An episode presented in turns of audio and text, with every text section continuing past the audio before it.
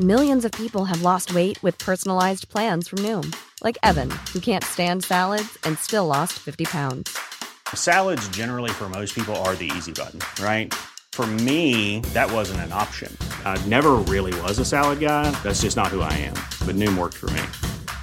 Get your personalized plan today at Noom.com. Real Noom user compensated to provide their story. In four weeks, the typical Noom user can expect to lose one to two pounds per week. Individual results may vary.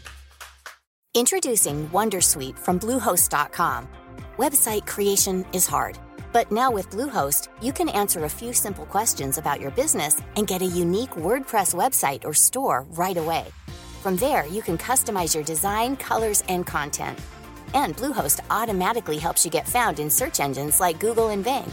From step-by-step guidance to suggested plugins, Bluehost makes WordPress wonderful for everyone. Go to bluehost.com/wondersuite. You're listening to audio long reads from the New Statesman, the best of our reported features and essays read aloud. In this episode, the football fans who took on Alexander Lukashenko, written by Maria Wilczek and read by me, Alix Kroeger. It was first published on the New Statesman website on the 14th of May 2022.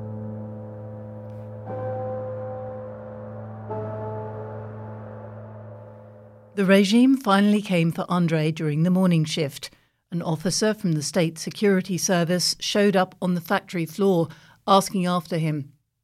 News of the visit travelled up the assembly line, reaching the young man with the buzz cut who was fitting together drivers' cabins for military trucks. He grabbed his phone and frantically began wiping the data.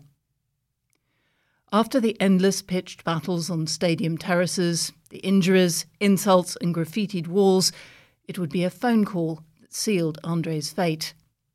Factory worker by week and leader of the Torpedo Minsk Ultras by weekend, Andrei had called his best friend the previous night to discuss the anti government protests sweeping Belarus.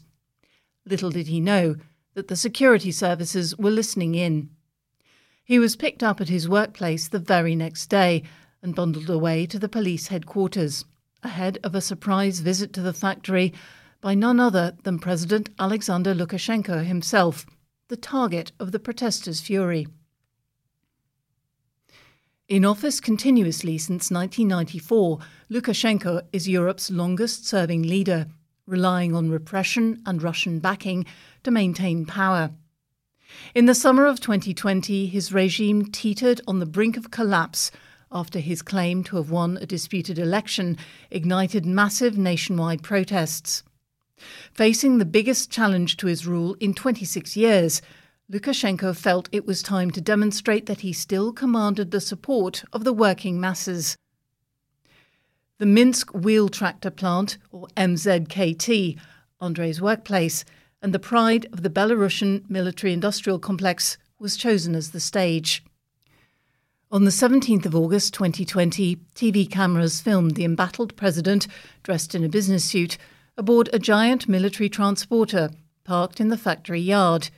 Some of the workers had gone on strike, joining the protests, but hundreds had stayed behind. They listened in the midday heat as Lukashenko played the wiretapped recording of a phone call over the public address system. It was Andrei and his friend. We need to come out immediately. Shout, tell Lukashenko to get out, they were saying. They can't fire us all.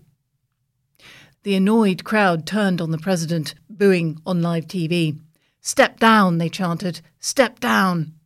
Lukashenko reacted to the PR disaster with trademark pugnacity. He was filmed on mobile phones, squaring up to some of the workers who had heckled him. I won't beat you, he said. It's not in my interests, but provoke me, and I will be cruel. He ordered a worker to put down his phone. Be a man, he said, flanked by bodyguards. There's a whole crowd of you, and I'm here on my own. The mood at the factory echoed the tumult on the streets. At the police station where Andrei had been taken that day, the officers struggled to keep up with the tide of detained protesters. They had no idea what I was there for, Andrei said. After being questioned for 10 hours, he took advantage of the chaos and secured a temporary release. Then he got into a car and drove for six hours straight to the Ukrainian border. His wife joined him a few days later, and life, as they knew it in Belarus, was over. It wasn't like we planned it, Andrei said, when I caught up with him in a crowded pizzeria in Bydgoszcz, the Polish city that he now calls home. It was fear. He spoke on condition that his full name was withheld. Andrei's caution was justified. The regime's crackdown on opponents, real and imagined, has turned the fanatical supporters of Belarusian football clubs into marked men. Scores of prominent ultras have received lengthy jail terms for relatively minor offences. The ultras' unruly subculture, characterised by visceral rivalries between crews, has supplied a judicial pretext for the crackdown. After the August 2020 protests, Hundreds of ultras were roughed up and held in custody. One was later found dead in suspicious circumstances. Dozens fled to nearby Poland, a major destination for Belarusian refugees, where they've been adapting to new jobs, shared flats, and foreign stadiums, a fate still preferable to that of the crew members left behind in Belarusian jails. This is the story of how the hard men of Belarusian football became dissidents, political prisoners, and exiles. The story's roots are entwined with conflict in neighbouring Ukraine, where another pro Russian government was overthrown in 2014. Nationalist Ukrainian ultras had provided the muscle for the Maidan uprising and would end up at the front lines of the subsequent armed struggle against Russian backed separatists in the east of the country. In Belarus, a smaller ultra movement would be inspired by tales of Ukrainian football hooligans making history. Like the Ukrainians, the Belarusian ultras opposed Moscow's influence over their country on nationalist grounds. They would look to Ukraine as a model for confronting Russia. Meanwhile, Russia would end up using the client state of Belarus as a launchpad for its ambitions in Ukraine. The fight for Ukraine is also the fight for Belarus said Zmitsir Mickiewicz, a supporter of Slavia, a club from the southern city of Mazyr, who now lives in exile in Warsaw. The West should look at a map, he said. Had Putin been denied free entry into Belarus, Russian troops would not have reached the gates of Kiev. Vladimir Putin's Russia has promoted nationalism at home and abroad as an alternative to liberal democracy. Yet along Russia's western flank, in countries such as Belarus and Ukraine, Nationalism has also galvanized the resistance to Putin. Nationalism is important, Andrei said, when it means defending your country so that it is independent and defending your culture so that it remains distinct from Russia. Wiry and athletic, Andrei dresses in a matching tracksuit outfit and walks with the poise of the semi professional boxer that he used to be back in his home country. His speech is courteous but terse. It was a shock. We had no idea where we were going or what we would do without money or work, he said, recalling the early days of exile. There was the hope that Lukashenko would be gone by the new year. When Russia invaded Ukraine, he considered crossing over to fight, joining the hundreds of Belarusian volunteers reputed to have entered Ukrainian ranks. But he said, his wife is not letting me go. To be an ultra in Belarus is to be on the sidelines of a sidelined sport. Though football is said to have been Lukashenko's first passion, he is best known as a keen amateur ice hockey player, even taking to the rink with his patron Putin, and building glitzy arenas for his favourite sport. Overshadowed by the new ice palaces, the football stadium infrastructure has crumbled. Belarus's football clubs emerged from Soviet era factories and cooperatives and they're managed like most state owned enterprises in the country, indifferently and inefficiently. They bring their owners little in the way of profit and hemorrhage their best players to wealthier leagues in Kazakhstan and Russia. The Ultras of Belarus originally styled themselves after the violent English football hooligan firms of the 1970s and 80s. Over the past few years, the influence of Italian Ultras, associated with a more expressive style, has also become evident. The Ultras' presence in the stand is advertised with banners, chants, and elaborate choreographed displays. They're also increasingly active on social media, documenting away games on Instagram and Telegram with stylized shots of masked men posing in swirls of flare smoke. As elsewhere, recruits to the Ultras in Belarus are drawn by the promise of camaraderie, controlled violence, and collective pride. You are representing your team and your city, said Alexander Morozov, the former leader of the BATE Borisov Ultras, hardcore supporters of historically the country's most successful club. You cannot parade in your team's colours if you are unwashed, drunk, or covered in your own vomit. Morozov was jailed back home in a crackdown following Ukraine's Maidan uprising. Now based in the Polish industrial city of Łódź, he wears a black tracksuit emblazoned with Belarusian revolutionary symbols. He's well over six feet tall, has a quicksilver wit, and seems to know everyone's business in the exile community. He muses about the impact of Ukrainian refugees on the Polish labour market. Three million have arrived since the Russian invasion. They'll work for lower wages, he said, which will affect not only Poles, but also the Belarusians in Poland. He doubts the influx will be reversed. Many of these people, the young especially, will not go back after the war, he said. It will be like it was with the Belarusians who left in 2020. They realised that you can have a good life in Poland. You don't have to bribe anyone for it. He shares a small ground floor apartment with two guests from Ukraine and two Belarusians, both fans of different teams. They recently welcomed a pet kitten, Bayun. When the animal pounces on guests, Morozov admonishes her, clasping her face against his own. Aesthetics and camaraderie aside, the ultras in Belarus also offer young men a means of rejecting the police state and its Soviet era symbols. Hostility to the Lukashenko regime is indeed something of a common denominator extending across the ideological spectrum. The ultras of partisan Minsk, for instance, are firmly opposed to the regime, even if their leftist anarchist beliefs make them outliers on a largely nationalist scene. It's no secret that football fans in Belarus are right leaning because it's a form of protest, said Zmitsir Mickiewicz, the Slavia fan. Everywhere you are surrounded by Lenins and Stalins, hammers and sickles, and all that crap so young people choose something diametrically different. When their teams play abroad, the Ultras often bring out Belarus's former white and red flag, effectively banned in the country and a symbol of democratic opposition to the Lukashenko regime. Mickiewicz sees the Ultras in grand historical terms as romantic heroes rebelling against the spirit of the age. Who expanded Western civilization and allowed it to develop, he asks, it was the adventurers, like Columbus and Magellan, who could not stay at home. Mickiewicz himself fled to Warsaw after being threatened with prosecution for sharing footage of the 2020 protests online. Currently employed as a news anchor on Belsat, the Polish state broadcaster's Belarusian channel, he is fastidiously groomed and wears a checkered flat cap. Long wary of the ultras, the regime began tightening the screws after December 2010, when, in a familiar pattern, Lukashenko's claim to have won a discredited election provoked street protests. The ensuing crackdown targeted all suspected reservoirs of dissent, from the NGO sector to the independent media and the ultras. Stadium rules were tightened, flares and balaclavas were banned, and banners required prior approval from the police.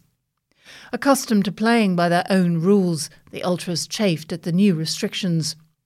Many abandoned their traditional stands in the stadium, choosing instead to disperse within the main crowd. The supporters in our sector would be sandwiched by police, Morozov said. How am I supposed to watch the match while I am being watched by OMON riot police officers? With their taste for mass brawls, ultras can pose a threat to public order under any form of government. Under authoritarian regimes, however, they also constitute a political risk. Their clannish tendencies and occasional links to the criminal underworld make them one of the few elements of society that lie outside the control of the state. For a regime such as Lukashenko's, there was a risk that small but unruly groups of ultras could instigate a wider insurrection.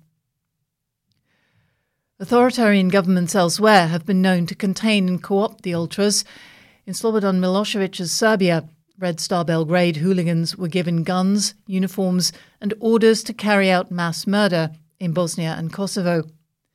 In Vladimir Putin's Russia, far right hooligans have reportedly been recruited for combat in eastern Ukraine and as muscle to intimidate the regime's domestic opponents. But there was little chance of Lukashenko harnessing ultras whose anti Russian Belarusian nationalism flies in the face of the regime's pro Russian orientation.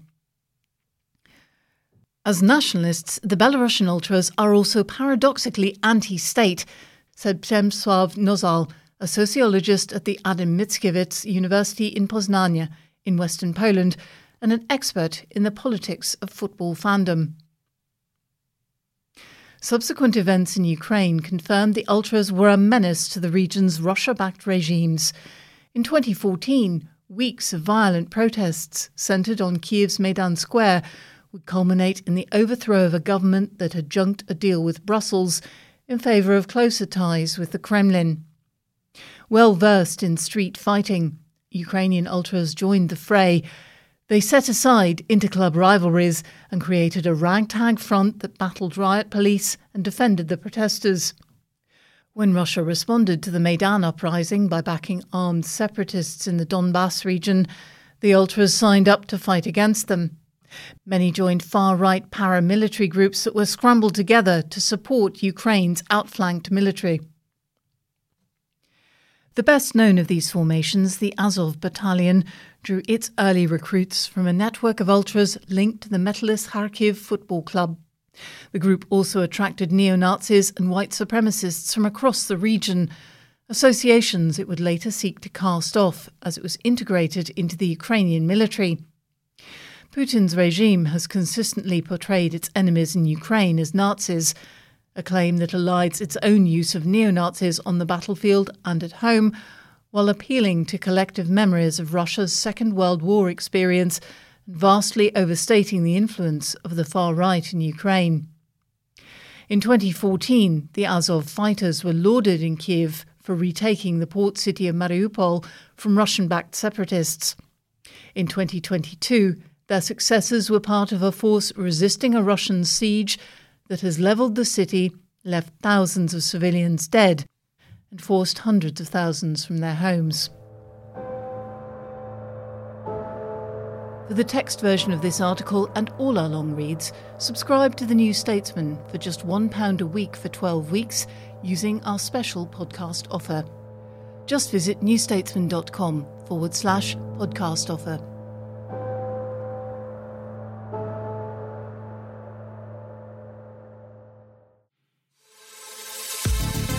If you're enjoying our audio long reads, you might also like the New Statesman's international news podcast, World Review. Twice a week, the international team unpack the most significant stories in world affairs and interview special guests for their unique perspective and expertise. Get better informed with World Review, available wherever you get your podcasts.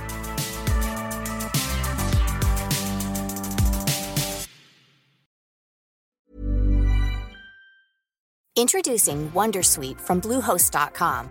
Website creation is hard, but now with Bluehost, you can answer a few simple questions about your business and get a unique WordPress website or store right away. From there, you can customize your design, colors, and content. And Bluehost automatically helps you get found in search engines like Google and Bing. From step-by-step guidance to suggested plugins, Bluehost makes WordPress wonderful for everyone. Go to bluehost.com/wondersuite. Millions of people have lost weight with personalized plans from Noom, like Evan, who can't stand salads and still lost 50 pounds. Salads, generally, for most people, are the easy button, right? For me, that wasn't an option. I never really was a salad guy. That's just not who I am. But Noom worked for me. Get your personalized plan today at Noom.com. Real Noom user compensated to provide their story. In four weeks, the typical Noom user can expect to lose one to two pounds per week. Individual results may vary. Tired of ads barging into your favorite news podcasts? Good news. Ad-free listening is available on Amazon Music for all the music plus top podcasts included with your Prime membership. Stay up to date on everything newsworthy by downloading the Amazon Music app for free or go to amazon.com slash news ad free. That's amazon.com slash news ad free to catch up on the latest episodes without the ads. Hey, Dave. Yeah, Randy. Since we founded Bombas, we've always said our socks, underwear, and T-shirts are super soft. Any new ideas? Maybe sublimely soft. Or disgustingly cozy. Wait, what? I got it. Bombas. Absurdly comfortable essentials for yourself and for those facing homelessness. Because one purchased equals one donated. Wow, did we just write an ad? Yes. Bombas. Big comfort for everyone. Go to bombas.com slash ACAST and use code ACAST for 20% off your first purchase.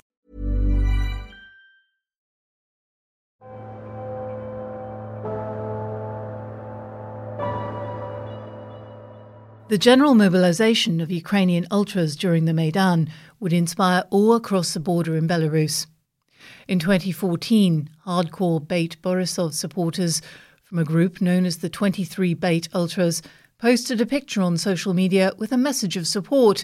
Stick it out, Ukraine, we are with you, read their banner alongside the white and red Belarusian flag. But Lukashenko's regime was watching too, and the ultras soon found themselves in the dock. They had my phone tapped, said Alexander Morozov, who was part of the group prosecuted over the post. That photo collectively cost the three of us 40 days in jail. The draconian punishment appears to have been part of an effort to deter the ultras from staging a Maidan in Minsk. After the uprising in Ukraine, Lukashenko understood that football fans needed to be cordoned off, said Andrei, the Torpedo Minsk ultra. The Belarusian authorities launched a multi pronged assault targeting the ultras with police operations, lawsuits, blackmail, and propaganda. In 2019, three Torpedo Minsk fans received sentences ranging from five to nine years for a post match scuffle at a petrol station in which no one was seriously hurt. Dynamo Minsk fans had received 10 year jail terms for a similar fight two years earlier. A leader of the Dynamo Minsk Ultras, known as Vitalik Puma, was sentenced to two and a half years in prison for sharing a condom commercial on social media. The court labelled it pornography.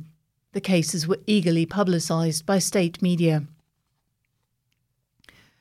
The state adeptly turned popular discourse against the ultras, according to Radosław Kossakowski, an expert in football fandom and the head of the sociology department at the University of Gdansk in Poland.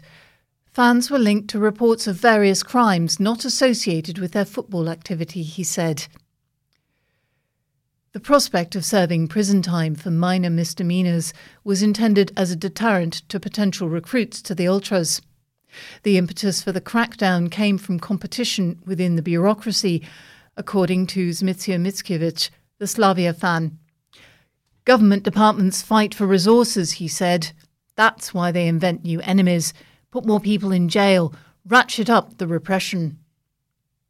The Interior Ministry's notorious GUBOPiK department, nominally tasked with fighting organised crime and corruption, was also put on the case. Officers started going around the flats of prominent fans and taking down names at the start of the season, Mickiewicz said. Many were blackmailed with Soviet style compromat, damaging information that could be used if they refused to cooperate. There was, moreover, a ready supply of incriminating material.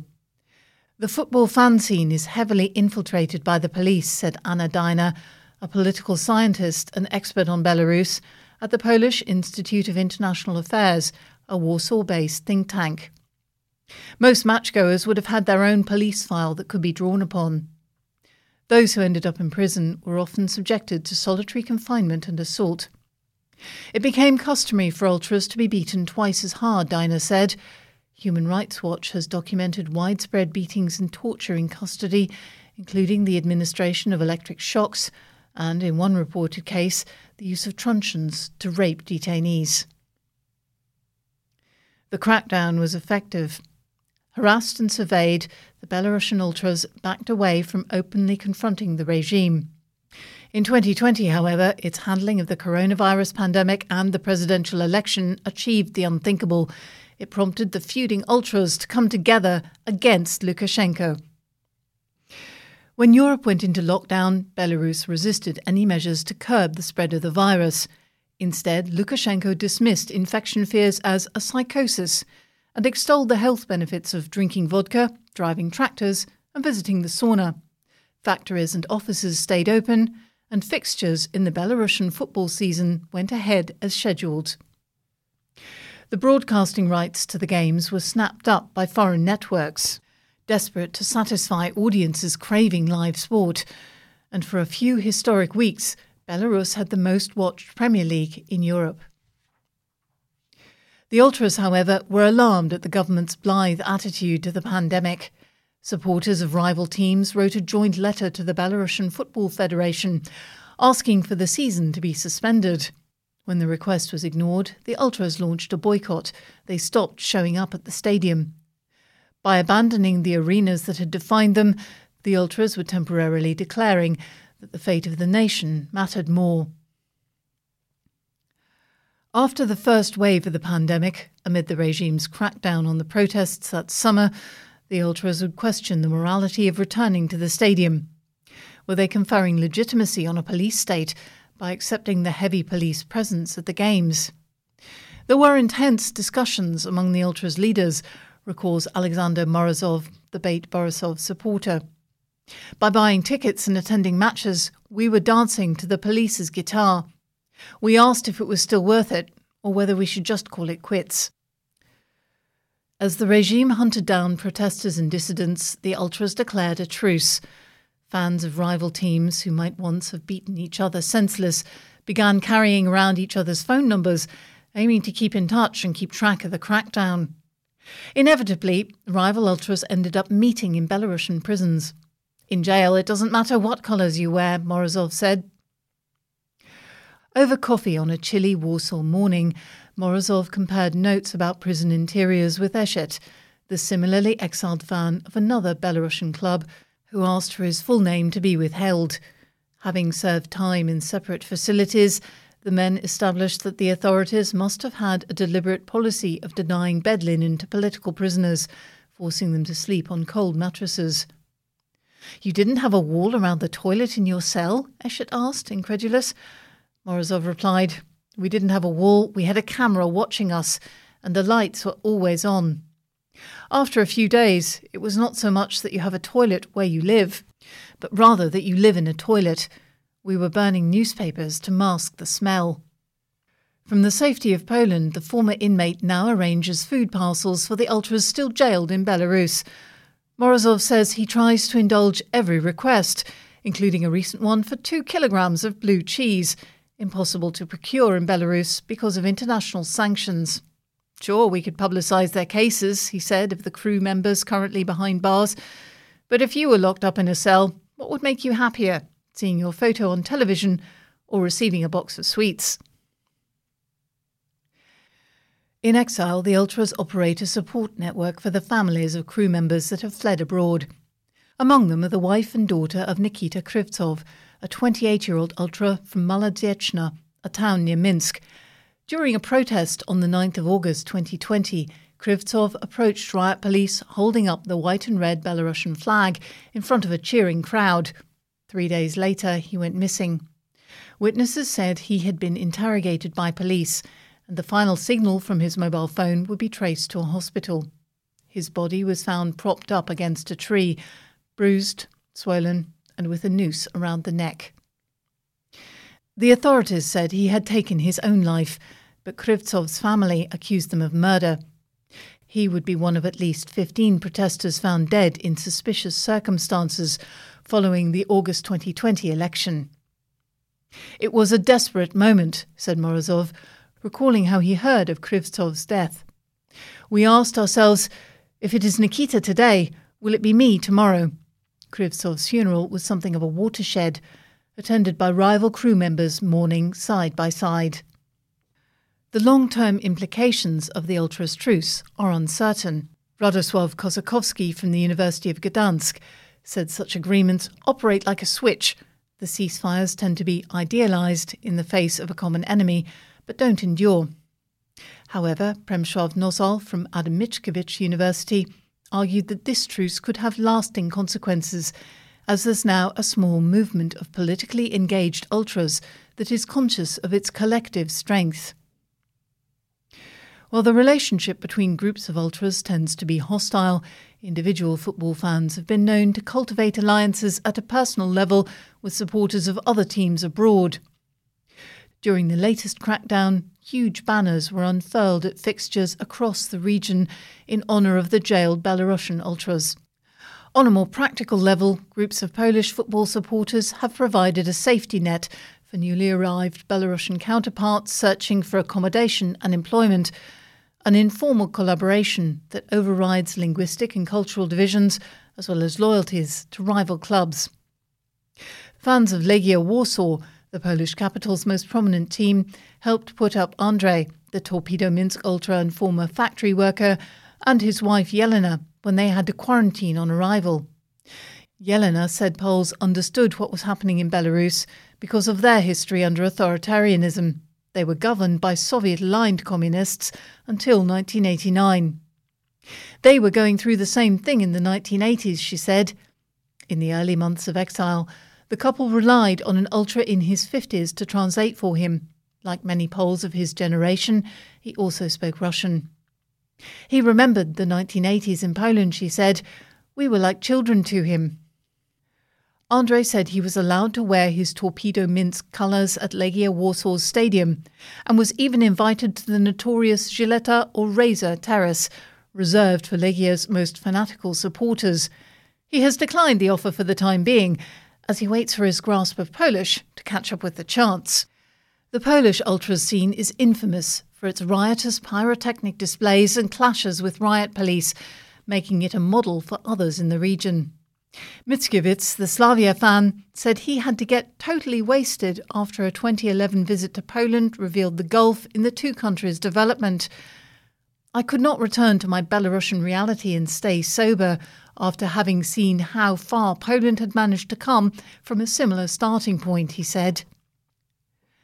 Admiration for their hosts notwithstanding, the Belarusians cannot imagine discarding old loyalties. These days you can change everything your name, your address, even the colour of your skin, Mickiewicz said. But two things cannot be changed your mother and your club. Alexander Morozov wears his allegiance on his skin. Tattooed on his torso is the coat of arms of his city, Borisov, as well as the traditional Pahonia coat of arms of Belarus, a knight on horseback holding a sword and shield. His collarbones are tattooed with a Latin phrase, vide cui fide, or careful who you trust, while his membership of the BATE Ultras is denoted by a cartoonish bomb with a lit fuse tattooed on the chest. It's only for those who fight, he said, when he attends matches in Poland, he wears a team scarf with the word emigracja or emigration overlaid on BATE's navy and yellow stripes. Cast as dissidents by the regime, the exiled ultras seem to have grown into the role. If I could take back time, I would do it all again, said Andrei. I cannot imagine working alongside people who see these things and do nothing. In Poland, he attends protests with Yelena, calling out multinational corporations that have maintained commercial links with the regime. Other ultras opt for a more hands on approach. When the head of the Belarusian Football Federation and close Lukashenko ally, Vladimir Bazanov, visited the neighbouring Czech Republic last November, Morozov and his crew packed a car with wooden bats and drove for four hours to the border, hoping they might run into him. Next time, Maria, you should come with us, Morozov encouraged me. We would only break his legs.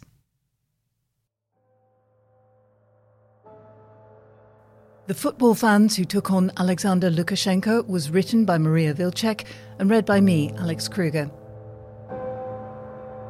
This has been Long Reads from the New Statesman.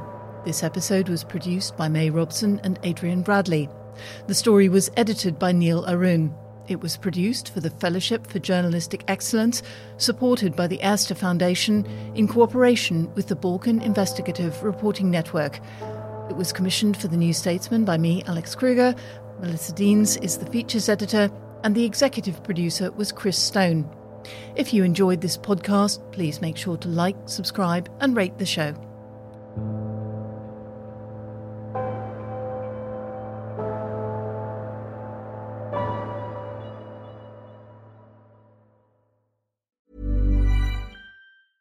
Tired of ads barging into your favorite news podcasts? Good news. Ad-free listening is available on Amazon Music for all the music plus top podcasts included with your Prime membership. Stay up to date on everything newsworthy by downloading the Amazon Music app for free or go to amazon.com slash news ad free. That's amazon.com slash news ad free to catch up on the latest episodes without the ads.